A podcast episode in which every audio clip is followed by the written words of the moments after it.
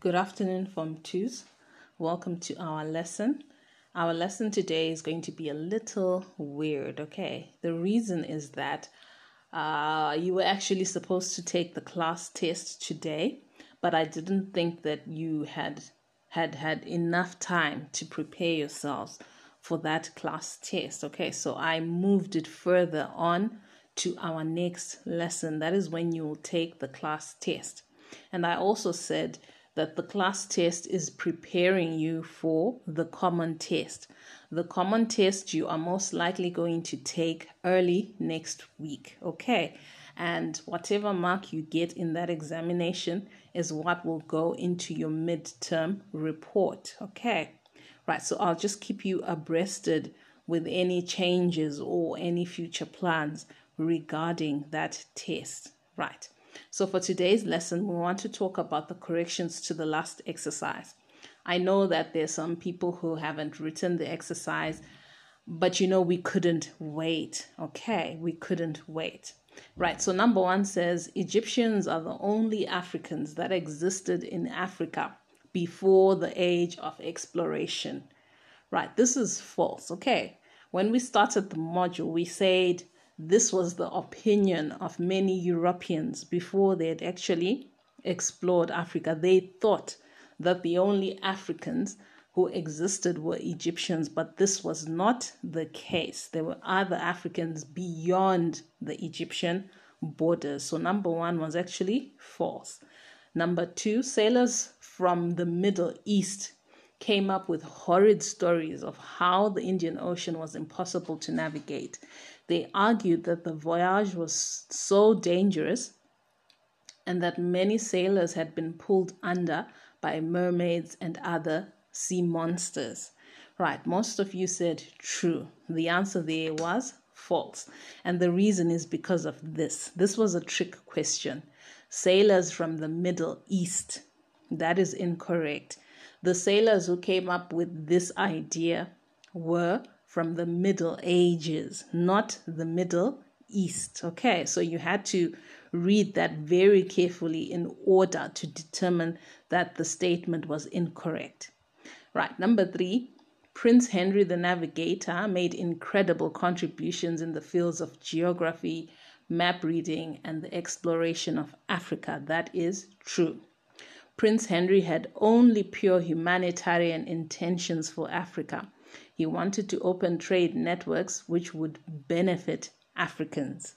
That is false. Okay. The tricky part of the question there is that he had only pure humanitarian intentions. That is not true. Of course, he wanted to do good things for Africa, but at the same time, he was being driven by the need to you know, expand trade, which would benefit the Portuguese, and not necessarily that he wanted to do right by Africa. Okay, right. So you have to be careful there. His intentions were not just pure, he had other motives. So the answer for number four is false. The Sahara Desert is in Central Africa. That is false. The Sahara Desert is in North Africa. Number six, although many explorers were determined to penetrate the African continent, they were stopped, literally dead in their tracks, by the malaria plague. That is true. Okay, that is definitely true.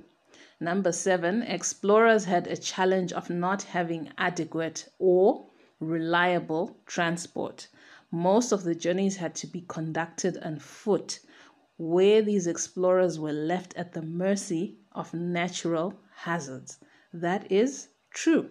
You remember we discussed Mungo Park during our last lesson, and we said he could only cover about 300 kilometers by boat, and then the rest of the journey, you know, he had to do it on foot. Okay, and these explorers were, you know, exposed to so many dangers.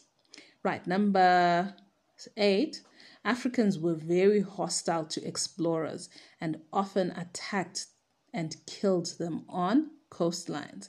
That is false. The reason why we're saying it's false is that, firstly, you know, Europeans who arrived at the coast were usually welcomed as some kind of traders, okay? Right. When they arrived at the coastline, we're not told that they were attacks, but the attacks against explorers and other foreigners would take place in the interior of Africa as these explorers went deeper and deeper into Africa. But when they arrived at the coastline, we are not told that they were, uh, you know, unwelcomed and, you know, attacked by by Africans. Okay, so that statement is is false.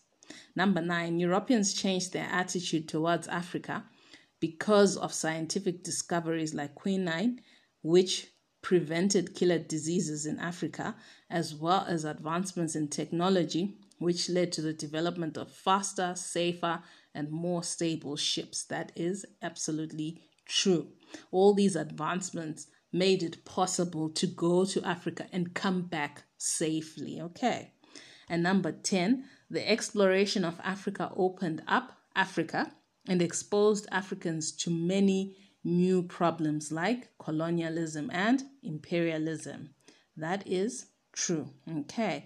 Whilst we're very happy that these explorers opened up Africa and established trade links and connected Africa with the rest of the world, it did come with some negative consequences for Africa because many Africans then had to fight for their land in order to keep it. And you know, you know the whole story of how wars were fought and Africans were displaced. Right. So those are the corrections to to the exercise. I must say, uh, you did pretty well because these were very difficult concepts that I had put across for you on purpose. I wanted to get you thinking. Okay, so you did pretty well. Right. Then the other announcement that I have for today is that I've also attached a document with notes for the previous lesson.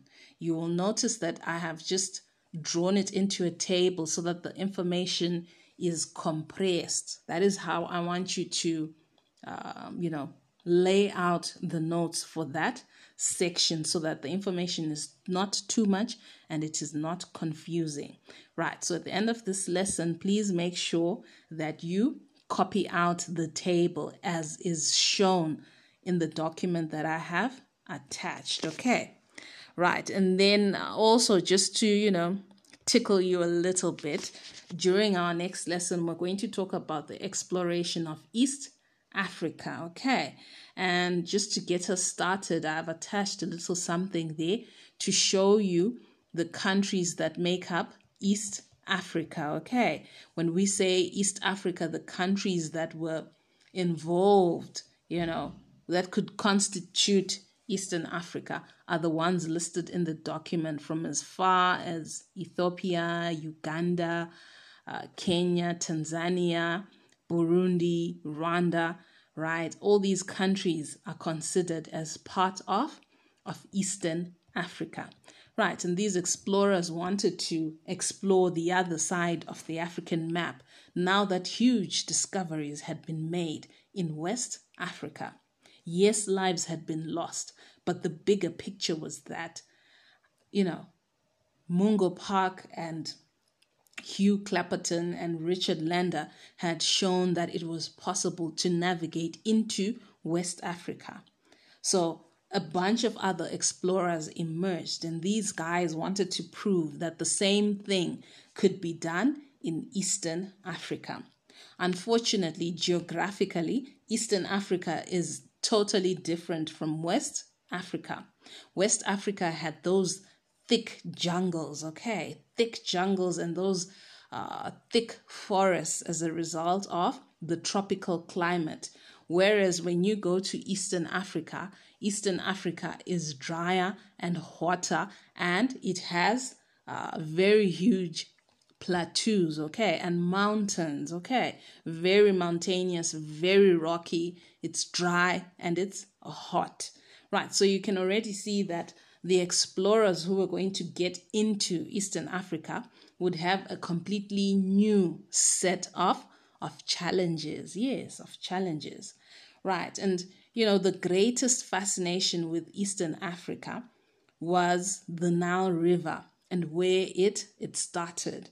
Now, even though the Nile River flowed through Egypt, many explorers understood that it started out somewhere deeper in Africa and not just in Egypt. And it was their desire to trace and find out where the Nile actually started. Okay, so we're going to learn about these four explorers who actually explored Eastern Africa. We have James Bruce, Sir Richard Burton, John Speke, and Sir Samuel Baker. Okay, right. We'll also talk about what happens when a person becomes Sir, you know, receives the title of Sir.